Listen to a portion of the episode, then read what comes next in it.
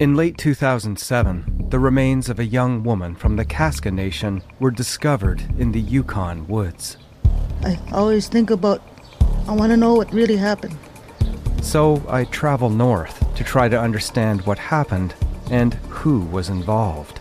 It's a pretty big risk to come forward with the information that I have. I'm David Ridgen, and this is Someone Knows Something, Season 8 The Angel Carlick Case. Available now. This is a CBC podcast. Friends, the following episode is a powerful one. It is a beautiful story about the coming together of a community and the strength of young women leading a resistance. But it also deals with some disturbing content. Please take care. So, Kichi Manitou, Nanidu, Abindigan, come in. Creator, come in to the sacred space with the sacred fire. There is a fire burning at the heart of Turtle Island, where two rivers meet in Winnipeg, Manitoba. The fire burns at Camp Marcedes in honor of Marcedes Myron. She had a really bright smile. She could light up a room for sure. Marcedes is one of four women believed to have been murdered by the same man. Her remains are thought to be in the Prairie Green landfill just outside the city. Winnipeg police believe Morgan Harris is also buried there. My mother was an amazing woman. She was a mother of five. The remains of another unidentified woman named by the community as Buffalo, Woman Bijike Ikwe. is still unknown. Police already found 24 year old Rebecca Contois at a second landfill last year. The young mother, friend, and daughter was a member of Crane River First Nation but grew up in Winnipeg. When Rebecca was discovered, it led police to a serial killer. Rebecca was found in a garbage bin within city limits and in the Brady landfill. It's there that a camp was set up in the midst of a cold December winter. A resistance that at first blocked access to the dump site, but now stands vigil. Even as garbage trucks pass them by, they raise their voices and repeat the call Search the landfill and bring these women home. Tanse, Anin, Boujou. Hello and welcome to our 10th season. This is Unreserved on CBC Radio 1. I'm Rosanna Deerchild. There is a history of resistance in Winnipeg. Idle No More, Drag the Red, and today, Search the Landfill. After a hot summer on the front lines, Winnipeg is a hotbed for resistance. Ground Zero. It's a call to end the crisis of missing and murdered Indigenous women and girls and Two Spirit people. And it's being led by young women with the voice of a nation. This is a strong warriors battle we're fighting, and most people at the front line and the back line have been the women. The women warriors have been there the strongest, the most consistently not giving up. Hello. My name's Jorden Myron, sister of Marcedes Myron. We are set up at the Canadian Human Rights Museum. We're on day four of camp, and uh, we plan to stay here until there's a search done. Thank you guys so much for coming. It's so hot out, so this is like day two that it's been really, really hot. So it's long, hot days. We're we're uh, suffering out here, but I know it's for the right cause. So thanks for coming out to support us. sodas, but I can just put them somewhere if you want. Oh, It's like okay, I'll come back. We got a lot more set up. We're just uh, getting everything put together here and uh, getting more tents. And uh, we're right beside the Forks, and we're really close to downtown. And we have a bridge right behind us, that like a walking bridge. So we have lots of traffic going in through here. Each day we have more people coming. Thank you very much. Uh, a lot of people don't even know what's happening, so we're educating people on the cause that we're fighting for, and everyone's been pretty good. We have got a few people that have been a little bit rude, but it's to be expected. Not everyone's going to be nice, right? Thanks so much. How long are you planning on being here for? Until they dig up the bodies out of two landfills. Mm-hmm. Until. Yeah, yeah. Yeah, I feel uh, her presence all the time, actually. We're five years apart. She um, was very outgoing. She had a she had a really bright smile. Like she could light up a room for sure. Uh, she loved to go on adventures. She was an artist. She loved to draw eyes. Was her one thing. Um, it's funny that we have uh, camp set up here because we would always sneak out and go to the forks. So we, it's uh, pretty cool that we have it here. It gives me like memories of her a lot. Yeah. Hmm.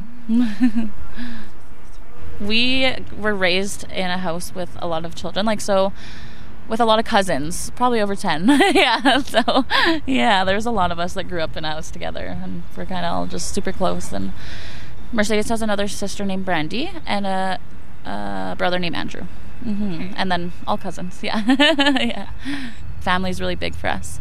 So we stick together.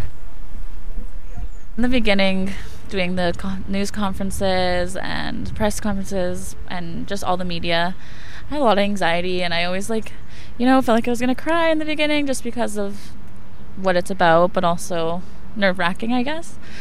I think that uh, going through all of this, I've definitely found my voice, and uh, I know I've always had it, but it's definitely gotten louder now, and uh, I'm speaking out a lot more now because of what's happening, fighting for my sister. That's Jorden Myron, sister of Marcedes Myron. This past July, Camp Marcedes set up near the Canadian Museum for Human Rights at the Forks, a popular tourist attraction. Family, friends, and supporters want to bring calls to search the landfill to a more public setting. Camp Marcedes is the second camp built out of this movement. The first was set up in December and was named for Morgan Harris. Cambria Harris is her daughter. Okay. Does this one work? Here, you press it down here. Oh.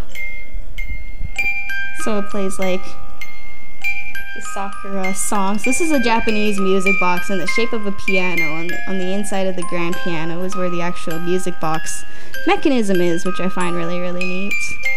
But I like them because they're remnants of the past and little things that I can hold on to. I, I've been staring at these clocks of yours for a little while. Tell me about them. They're so pretty. So these are glass dome clocks, and at the very top is the clock, and then beneath it is almost like a four little eggs that spin around in a circle on a pedestal. And then the other ones are gold plated quartz clocks with a carousel underneath it that is hand painted. So these used to be really popular in like the 70s or 80s. You might have seen them on your grandmother's cabinets. but I like them because they're quartz clocks, and there's something special about quartz clocks because they use a certain vibration to have a more accurate reading of the time. I find these really cool, and I have a weird obsession with time because I don't know. I guess like I think it's good to keep track of time and keep track of the minutes of your life, and don't take that kind of time for granted. And so I like to keep that as a reminder for myself. Cambria, thank you so much for having us in your home. We really appreciate this. Yes, of course. Thank you. Now, people describe our missing and murdered Indigenous women and girls and Two Spirits with statistics, with news clips, with empty political promises. How would you describe it as someone who is going through it? I would describe it as a systematic failure that needs to be completely reworked, not just relooked at, but reworked completely because what we are doing in terms right now is not working. When we look at these statistics, if we follow them so closely as people do, why are we not questioning the fact that Indigenous women have a much higher rate of going missing or murdered than a non Indigenous person? Four Indigenous women were targeted by a known serial killer here in Winnipeg, Manitoba, one of those being my my mother and they ended up in a landfill where he mercilessly dumped them. And then with that being said it's it's still going on with in terms of women going missing on the streets day after day in terms of women being pulled from the river on waterfront drive here. It's it's scary and it's horrible what's happening. Mm-hmm. and you are of course living the horrible nightmare in real time um, having your mother disappeared um, and being one of those people that may be in that landfill. Can you tell me about your mom? My mother, Morgan Harris, was an amazing woman. She was a mother of five. Um, she gave birth to me at the age of only 18 years old. And then only a year and a half later, she went on to have my sister Kira. A few years later, on, goes on to have my um, brother Janelle and Seth. And at the age of six years old, I was mercilessly ripped away from my mother due to the hands of the system of CFS, the child welfare system. And I was pushed through that for 10, 15 years, all the while my mom struggled on the streets. Um, while we were talking about like empty and broken promises, um, those same empty and broken promises are given by that same system, promising a change and a better life for you, but they give you two weeks of treatment and whatever shelter they can scramble and then they throw you back to the sharks and it's horrible and that's what happened to my mom you know. I can point to all the places that it that the system and this trauma has failed my mother like intergenerational trauma. It's trauma that was unfairly bestowed upon you due to something that happened to you a generation a generation before you. And like with the residential school system and in terms of the 60s scoop and all of that. Like my great grandmother, Rose Harris, was a part, and she went through residential school system, and she she suffered the effects of it as well as her daughter, my grandmother Candace Harris, as well, who went on to give birth to I think it was eight children, and one of those being my mother, and a large portion of them being pushed through child welfare system where these systems they they fail you. And then it was the fact that my mother had her children ripped away from her home and her children were her home. It was where her heart is. And they say like heart is where where the home is but what happens when they take your heart and your home away? And mm. that's that's what happened to her. Yeah. And then while being pushed through that system along with my sister and I and losing contact with my mother, she ended up on the streets. Yeah. And my mother was a homeless and, and vulnerable and indigenous person, and she shouldn't have had to have gone what she had gone through. Yeah. And it's just, it's horrible. As you had said, you were put in the child welfare system at six, and all of these things are connected residential school, the, the child welfare system, 60, all these disconnections from family. Um, and you were very young. How did that separation, that separation from your heart and home, as you say, impact your relationship with your mom? It impacts it greatly because as a child, no one no one gives you the full truth, right? In terms of the system, they only give you the one sided story, and that's the story that plays in their favor to keep you locked within their arms. And within four years, I was already a permanent ward. So my mom had no chance of getting my sister and I back. Um, and the way it impacted the relationship with my mom was there were times that it wasn't my mom who cut off contact. It was the child welfare system that's saying that no, you can't talk to your mom because she's not following through what, what she said she would. But the, the fact that my mother wants to talk to me in itself should have been enough mm-hmm. and showed that she was still there as a parent and as a child and as a mother. You should have that right. And then when I did have contact with my mom, it was very limited. Like, I remember a lot of the time we had to have supervised visits at the office. I never felt safe in those visits. Having all these eyes watching me, I much, would have much rather felt safe within the comfort of my home. And I think a lot of that was very, very triggering for her, having to go back to these same offices that they pull her back into with meetings behind closed doors when I'm not not around. Yeah. How often did you worry about your mom as you were growing up, separated from her? Oh, every single day because despite the fact that CFS said we had to have supervised visits, we still went and we visited my mom behind closed doors. And when I did go see her, you know, we would go walk up and down Main Street and stuff, and she would show me. She would say, "Look, this is this is what your mummy's going through, like." And I'm not going to beat around the bush about it. This is, I'm struggling and I'm not going to lie to you. This is why I can't be there. And even though I didn't understand it as a child, I kind of did. I understood, well, yeah, mommy can't be there, and there's a reason behind it. It's not just because she doesn't want to be. Mm. And that's what people fail to see. They see they see addiction as something that you do yourself, but I think that we need to start treating addiction and as a as a disability, you know what I mean? Because it is. It affects your mental illness, it affects your physical illness. It changes your whole brain chemistry and that's what people fail to understand. But I wor- I worried about her every every single day like growing up as a child like uh, when my mom would stop sending letters, I would I would get worried anytime it rained, anytime it got cold. I would pray that she had somewhere to shelter or somewhere safe. But I knew she knew how to survive at the same time, and I always told myself that one day I I am going to go try to pull her out of there some way or somehow. But I was only a child then, right? And you realize that it's not just that easy. It's that whole it's all those barriers and all those cracks that they let my mother fall through that I got to battle at the same time. Mm. Yeah, but you never doubted that she loved you. Never, never, not for a second. My mom was always trying to be there in some way, shape, or form up, up, up until the end. Like on my 18th birthday, she sent me this long birthday message, and I hadn't spoken to her in a very long time. And she just said like, "Hey, I hope you're doing good. Like I saw you, saw you're doing good in school. Like I hope you're." Gonna graduate and things like that and that was odd for me because I I wasn't expecting it, right? And for my mother to go out of her way to use someone else's Facebook and send me this long message was heartwarming in itself. And I've told this story a couple of times, but like on my sister's 17th birthday, uh, we weren't home at the time, but my mother had taken it upon herself to go to the house and she dropped off a birthday card with a coloring page that she filled in along with some money in the letter. And it was $80 and my mom left it in the mailbox and my sister didn't see it till she got home. And my sister felt horrible because she she felt like she didn't deserve that money because she knew mm. my mom needed it more.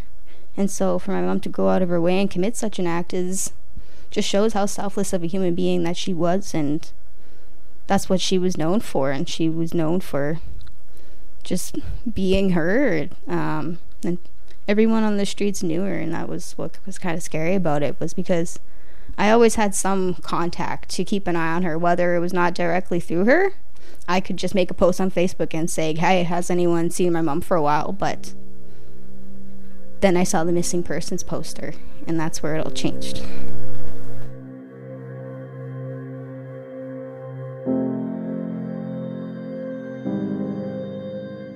This is Unreserved on CBC Radio 1, Sirius XM, U.S. Public Radio, and Native Voice 1. I'm Rosanna Deerchild.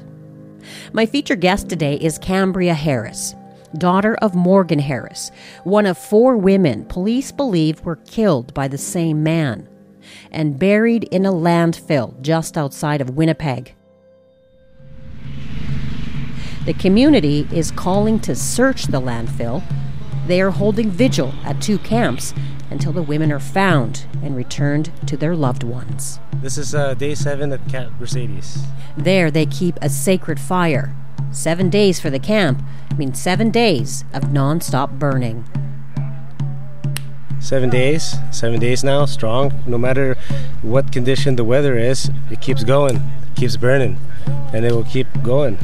As long as people are here that want to keep keep it going, it'll stay here. My uh, name is uh, Goldstar, and I'm a firekeeper.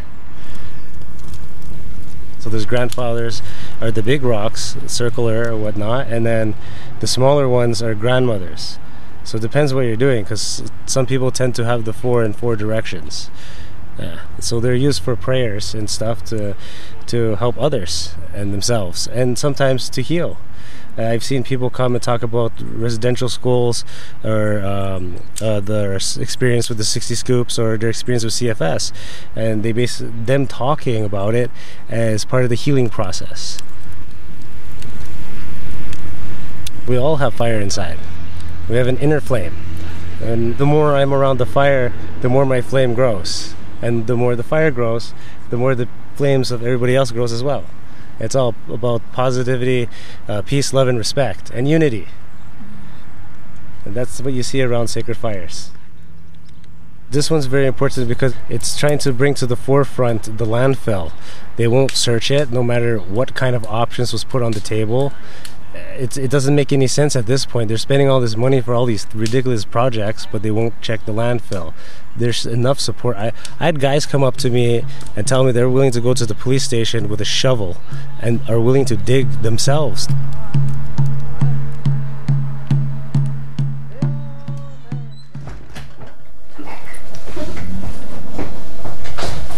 Good. When did you first feel like that there was something really wrong? When you saw the poster or before? Um, well, first I saw the poster. That would have been May 2022, and then we immediately started searching in it. And we had gone and checked under the Disraeli Bridge, all of these old encampments, and like some of them were were like actual homes. People had beds in there. They had like some curtains and stuff. Like it was well protected, and you could only get to it from a certain spot. Like you would never know they were there. And so I was hoping that my mom might have been staying in there because every encampment or somewhere we went to had scattered fragments of like women's clothing. And so I was hoping, well, hey, maybe this is this is a sign of my mom. But it never was. Any homeless shelter that we went to go check was was a dead end. It was no, she hasn't been seen in two months, and my mom wasn't seen at the Disraeli shelter for two months. Like she hadn't used her bed in two months, and that's when the alarms in my head really, really started to ring because my mom had never ever been reported missing in all of the years of my life. I always, or someone always knew where she was, what she was doing. Like she was always around Main Street. And then they found Rebecca Contois. And that's when the alarm bell started ringing. Because then I started making the connections. I was looking back at when we were searching for my mom. At that same time, when we were searching for my mom, we were searching for Marcedes Myron as well. And then one month later, they find Rebecca. Then they, then they find the killer.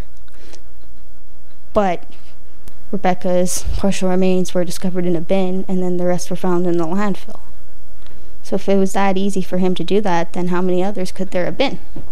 And that was my thought back in me. And that's what everyone else had been saying because there had been rumors for years upon years that there has been a serial killer in Winnipeg and numerous at that. And, and so for when Rebecca was found, that that in itself was scary. And that was June, July, I believe, when they made that announcement. And the months went by of me wondering where my mother was, us still tracking trap house after trap house, like needles scattered, hundreds of them everywhere. Um, shady people and shady business that we probably shouldn't have been dealing with, but it was the fact that we needed to find my mom.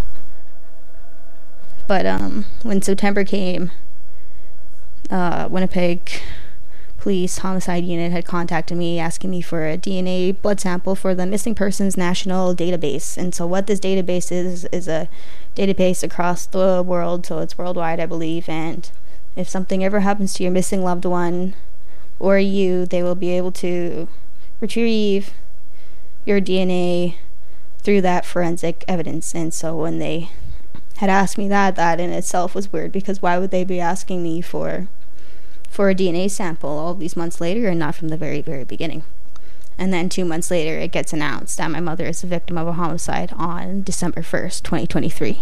How did you even begin to make sense of that after searching for her and holding on to hope and searching and searching to know that that's what they are pointing at now?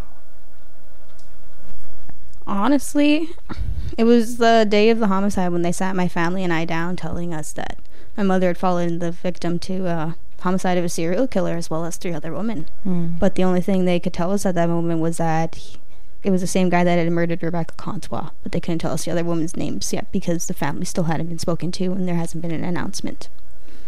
And they couldn't they couldn't really tell me anything and I said, "Well, do you do you know where she is?" And they said, "No, we don't have a body." And that was all they could disclose at that time. Had they been keeping you in the loop during this uh, while you were searching? Was there any contact with the police at that Nope. during that time? No, no contact uh, at all with the police besides the DNA blood sample. Like we were sending in some tips and stuff when things would come in, but that was about it.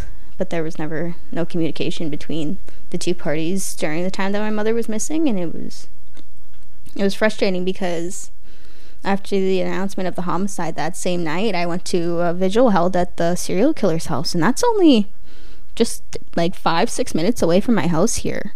Mm-hmm. Um, so that leaves me wondering how many times have I crossed paths with this monster, right? How many times has anyone else crossed paths with this monster? When he was known to utilize these resources to pull in vulnerable indigenous women, it's known that he went to these shelters. Even though he had a home, he went to these shelters, utilized the free lunches and stuff, and he would go and he'd prey on these women. And honestly, I think he would say, Hey, I have a spot. I can keep you warm. I can keep you safe. I have things to make you feel good like anything and to lure them in and bring them home. And when the shelter's just eight minutes that way his home to the left of me his home's eight minutes to the right of me that's not a far distance by by bus. And the bus stops right outside of the Disraeli shelter. So it's it's not hard at all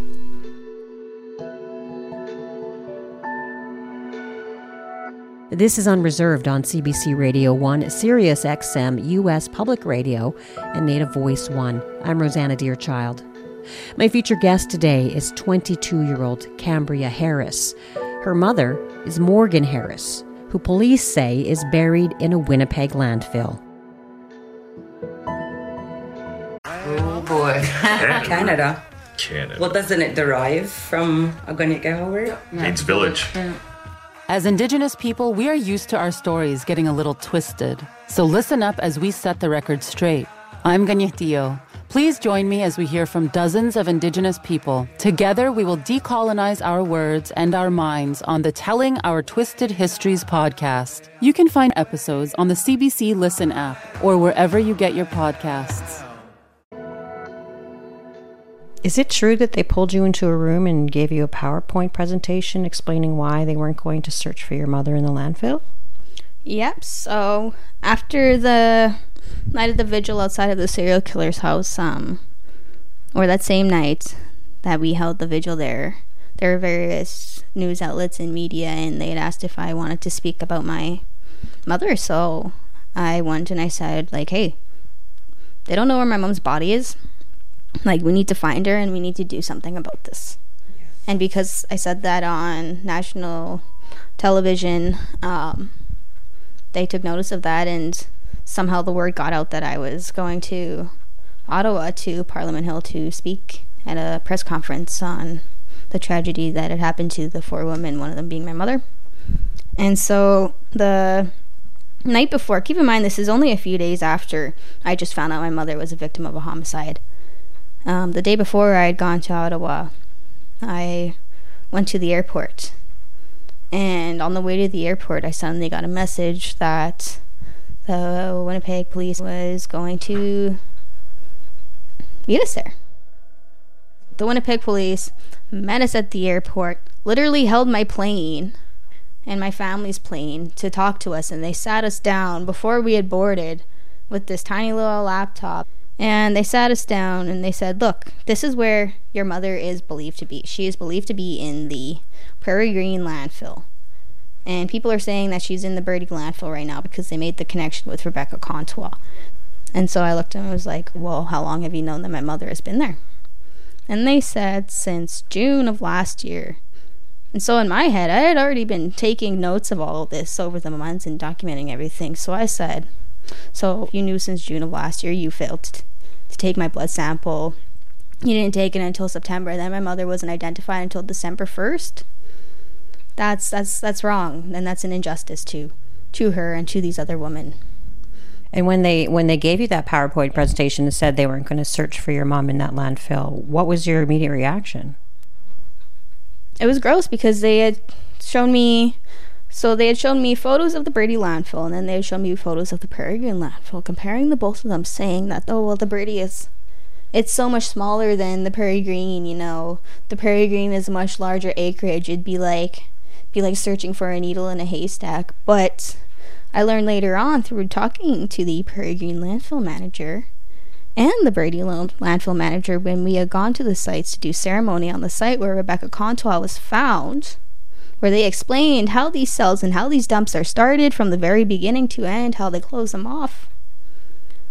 They're comparing apples to oranges, those two landfills. And when they were comparing the two landfills, what they were comparing was the overall acreage of the landfill and not the cells of where they were believed to be.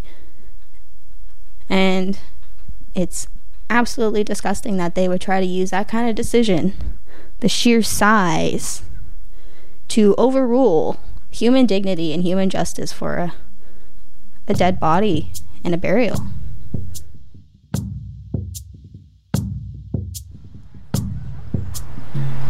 Deadly.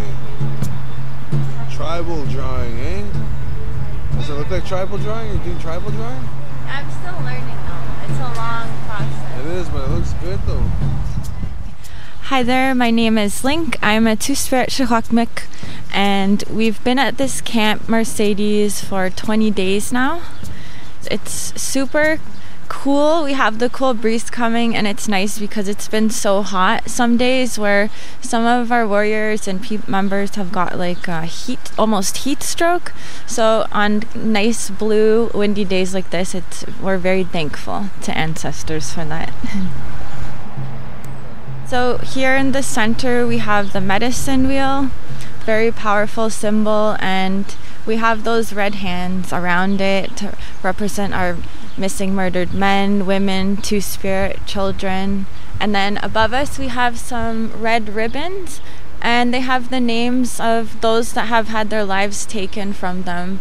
And there's also extra ribbons for if more families uh, come by, they can write the names of their loved ones very thankful to be here and just uh, yeah help put up some of the art displays. We put up some more ribbons in the front there and some dresses there. You can see blowing in the wind they're on uh, posts and we're also hoping to get some lighting to like really light them up at night too so they each have their own light and each one also has a name on them too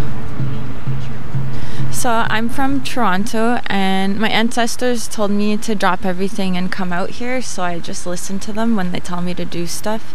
And being here has been very healing, lots of ceremony happening, and uh, it's just such an honor to be here for those families. You know, even times we get exhausted and tired, it's just that love from community and, and those families that keeps us going and gives us all the energy and love that we need. So I would say when it comes to resistance, um, our art form comes in many styles, from like um, totem poles to on canvases, earrings, beadwork, baskets, weaving. There's so many different ways to create different art forms, and it's all starting to come back. And I think right now it's just such an act of love and decolonization bringing back our art because it was taken away from us a lot of our traditions and ways of being that brought us that healing and that joy and that community when families share to me about the experiences of their loved ones being taken away from them it usually happens like I'm doing something, or there's art, or there's butterflies, and there's these symbols and they're like oh my gosh this reminds me of my my daughter. This reminds me of my loved one that's been taken away from me. And then it opens up that story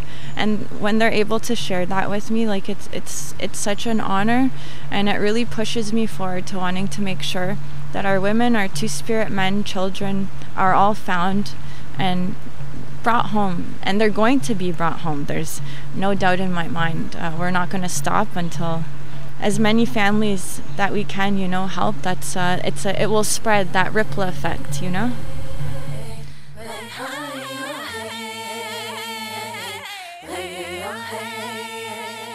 You're listening to Unreserved on CBC Radio 1, Sirius XM, U.S. Public Radio, and Native Voice 1. I'm Rosanna Deerchild. My guest today is Cambria Harris. She is the daughter of Morgan Harris, one of the four women murdered by a serial killer, and police believe is buried in a city landfill. Cambria, her family, and supporters have been pushing for action from all levels of government. Earlier this year, Ottawa provided $500,000 to the Assembly of Manitoba Chiefs to see if a search could be done at the Prairie Green landfill. The study concluded a search is feasible. But Manitoba's progressive conservative government says no search will be done. Is that good? Okay. So this is not about funding. This is about the safety, and it was in the report itself. This is about the safety of those individuals who would be conducting the search. I mean, the landfill is full of toxic waste, um, and uh, you know that is identified in the report. And in the report itself, identified you know that there are safety risks, and we are very concerned about that. That's Manitoba Premier Heather Stefanson speaking at a press conference in July. Unreserved reached out for comment from the Premier's office, but none was received at the time of this recording. Cambria and her supporters continue to apply pressure to all levels of government. She even took it all the way to Prime Minister Justin Trudeau last December. It was a very brief meeting, so I just happened to catch him at the AFN conference on the last day. I should not have to stand here today, and I should not have to come here and be so mad and beg and beg so that you will find and bring our loved ones home. He was speaking, and so we had asked if we could meet him, my family, and he agreed. So when we had, when we were waiting for him, all of his Secret Service guards were standing around with us, and then Trudeau walked in the room and he tried to just kind of play it off like, Hi, I'm so sorry for your loss. I'm sending my deepest condolences to you.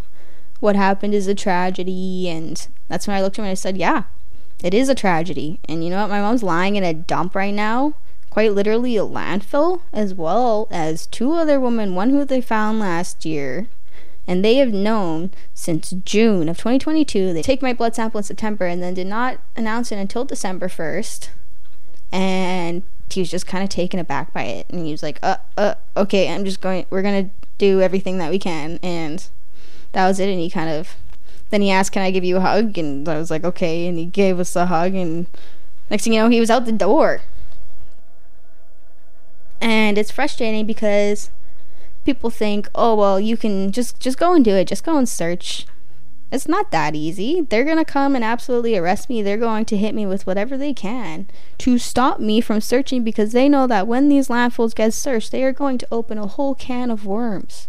Because that dump has been open since 1973 and it has a lifespan of 50 to 100 years. How many bodies are ending up in there? And how many have been there previously? Mm-hmm. Mm-hmm. It's it's absolutely mind baffling in this feasibility study that we did. We didn't just have everyday people on this study. We had the forensic anthropologist from Robert Pickton's farm on it. We had all levels of like Waste Disposal Canada and like Waste Connections working with us. We had all kinds of different experts from all different departments to help sit down and try to figure out how we can make this possible, and it is possible they even had different levels of government sitting on there. And then for the progressive government to tell me that on the day of sitting down with her on July 5th, 2023, saying that she had not, she had only skimmed through the feasibility study, even though it had been two to three months, was a slap in the face itself. It was absolutely disgusting because why are you even sitting in that chair? And then for her to release a statement saying that she speaks on behalf of all Manitobans at defending her decision to not search the Prairie Green landfill and pointing fingers back to the federal government, who has said that they will help search, they will help fund it, they will help commit in some way, shape, or form of all levels or some form step up to the plate and work together with them so that is not just one sole party. Eh, but that in itself is frustrating, making this a political battle between parties and not making it about the justice for the woman just further perpetuates the racism and amount of violence that Indigenous people face every single day.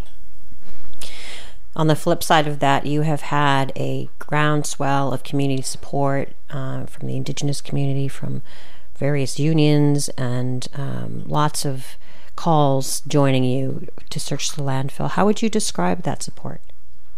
It's absolutely amazing because this is not just about the the indigenous community. It's about, you know, well, the way I like to describe Camp Morgan is it's it's a memorial encampment on behalf of my mother because my mother was a struggling vulnerable person on the streets who had never had a home.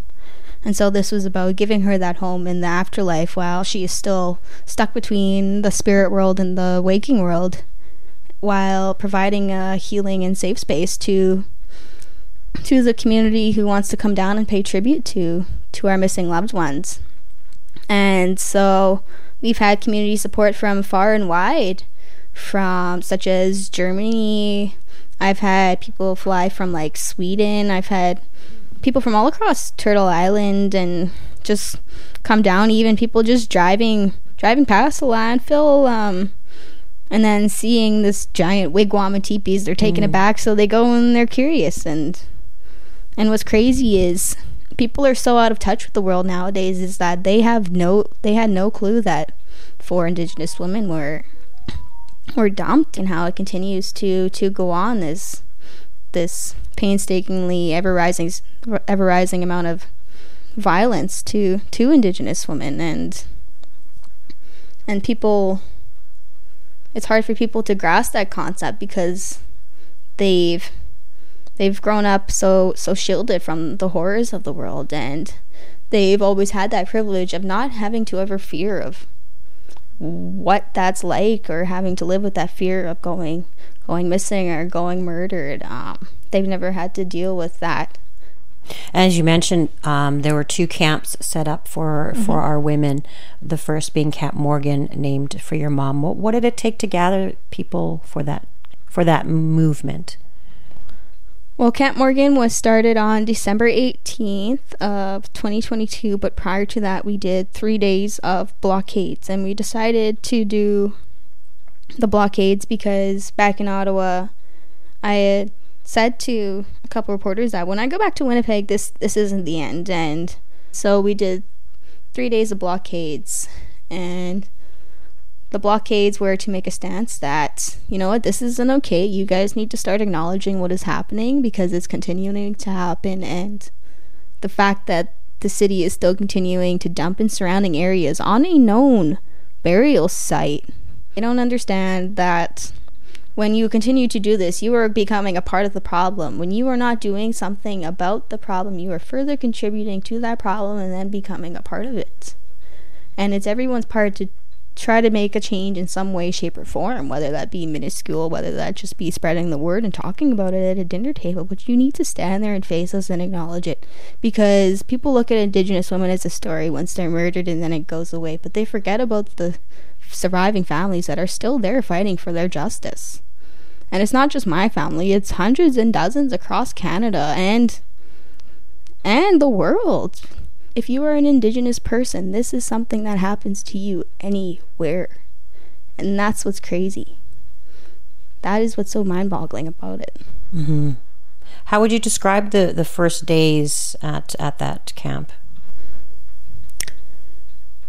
It was cold. It was December 18th, and so that was when the cold snap was coming in. I remember some days we were battling 60 kilometer winds. We lost tens upon tens. Uh, so many poles bent. It was horrible. but it was also beautiful because we had a purpose to be there, and that was to keep that sacred fire lit. And the sacred fire acts as a, acts as a beacon to to guide whoever is lost between this world and the spirit world back to back to creator or home wherever you want to be so this fire acts almost as like look at it as a teleporter teleporter almost where you can come out of the fire go say hi to your loved ones go back on your journey kind of thing and this journey is your as i've i've been taught a few different ways but my favorite one is you're going through through a lake a long, long lake full of mist and fog, and in the distance you see this fire, and you follow that fire to find where you need to go. And they're alone, and so my mom will be on that journey so long as she lies within that landfill. And so that's what I find so sad, but it's also kind of beautiful to have those teachings to to come with you as well. And um, December was very, very very tough because we were just starting out. We didn't really know what we were doing, and for the longest time, it was only it was only two guys staying there for months upon months. We had lots and lots and loads of support and lots of coffee that came through, but there's only so many people that are willing to brave that kind of temperature, right?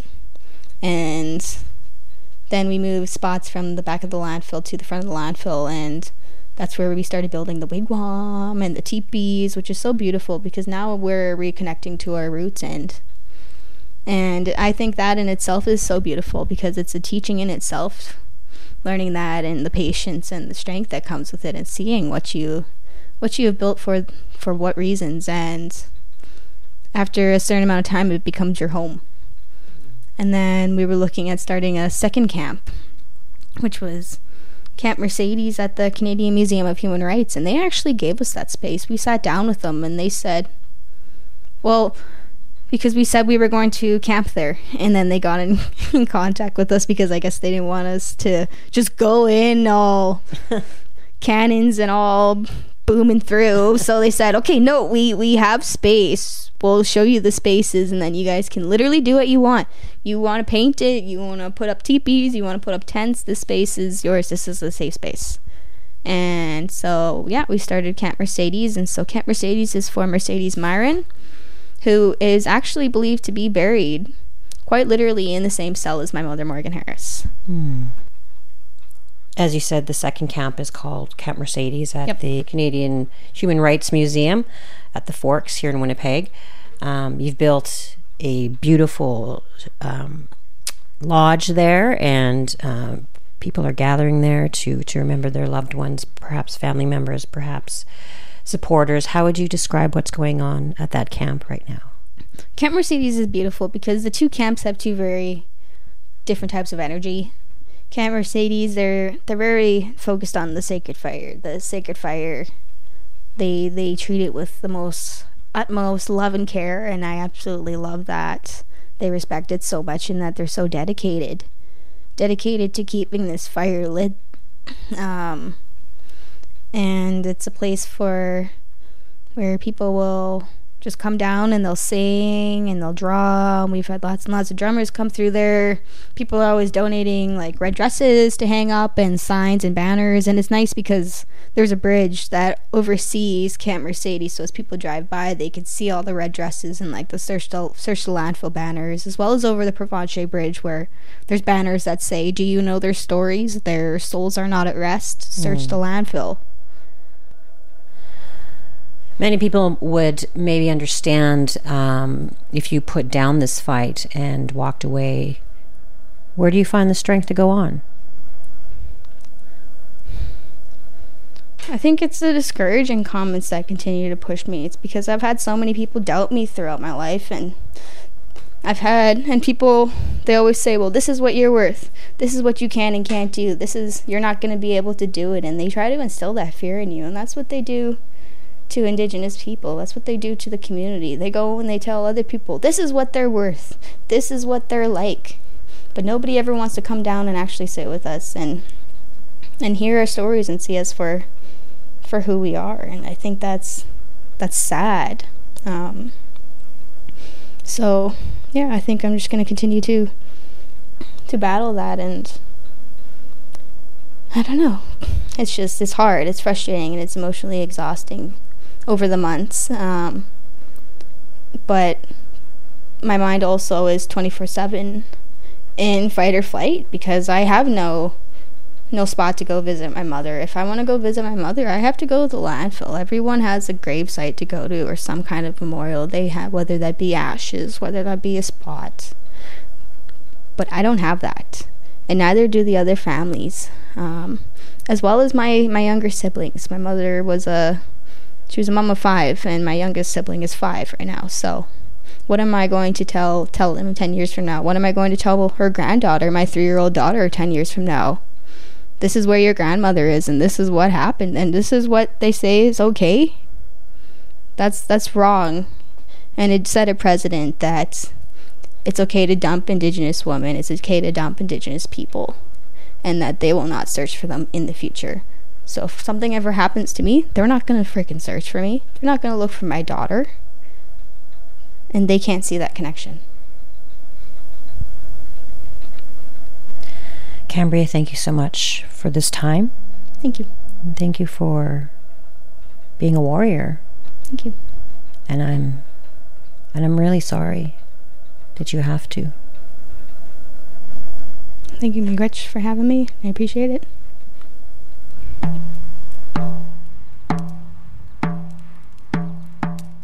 Cambria Harris is the daughter of Morgan Harris. At 23 years old, she is one of the young women leading the calls to search the landfill.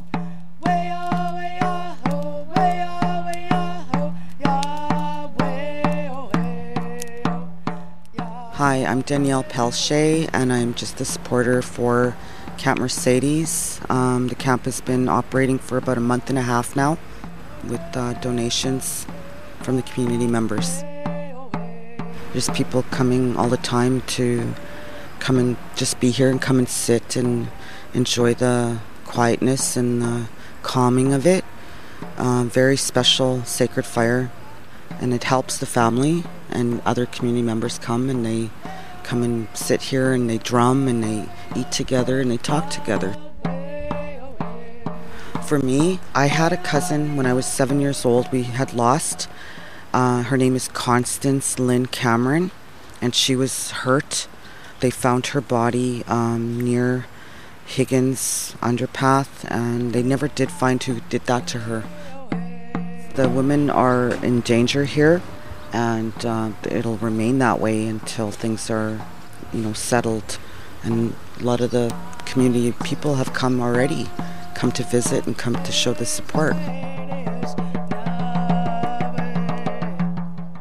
That is Danielle Pelletier, one of the community members who continues to keep the sacred fire burning at Camp Marcedes. At this time, there is no plan to search the landfill. The man charged with first degree murder in their deaths remains in custody. Those women are Rebecca Contois, 24, Morgan Harris, 39, Marcedes Myron, 26, and a fourth woman who has been given the name Mushkade Biziki Ikwe, or Buffalo Woman. Before we leave, I want to play a clip from another national campaign for MMIW G2S Plus from 10 years ago. There's girls with hands over their mouths with the words Am I Nice written on the back of their hand. It was featured on our very first episode of Unreserved.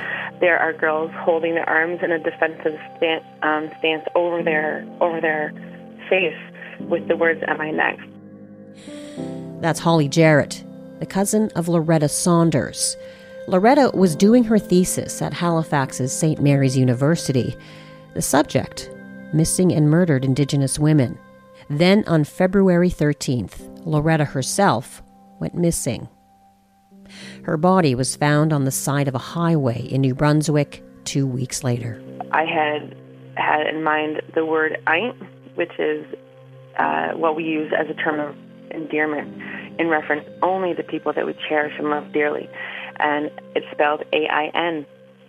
The words Am I Next were online in big black bold font as I was watching all of the girls' pictures across my news feed on Facebook and um, listening to all of the community members, I thought I really need to push something forward with this. And then we found out about Tina Fontaine in Winnipeg, and I had just had enough, I think. Holly asked other Indigenous women to pose an uncomfortable question Am I next? She didn't have to wait long for the answer. Thousands of photos of Indigenous women bearing the hashtag #AmINext flooded Facebook and Twitter. It allows a lot of room for people to say, "Who's next? Uh, will I be next?" It allows room for everybody to express their concern and to to use their voice. That's Holly Jarrett, cousin of Loretta Saunders. Loretta was Inuk and was murdered in 2014. It's from our first show 10 years ago. 10 years later, we're still talking about the same national crisis. It just goes to show how much more work needs to be done. And as so many guests on this show have told us, we all have a part to play. So thank you for joining the circle, for being with us as we share these important stories, and as we head into the 10th season of Unreserved. That's all our time on Radio Indigenous. This episode was produced by Kim Kaschor, Rhiannon Johnson, Laura Bone Stubing, Zoe Tennant, and me, Rosanna Deerchild. Remember, you can always find us in your favorite podcast places and on the CBC Listen app. I'm your favorite cousin, coming at you from Winnipeg in Treaty 1 territory. Ginaskana mitnawa. Ego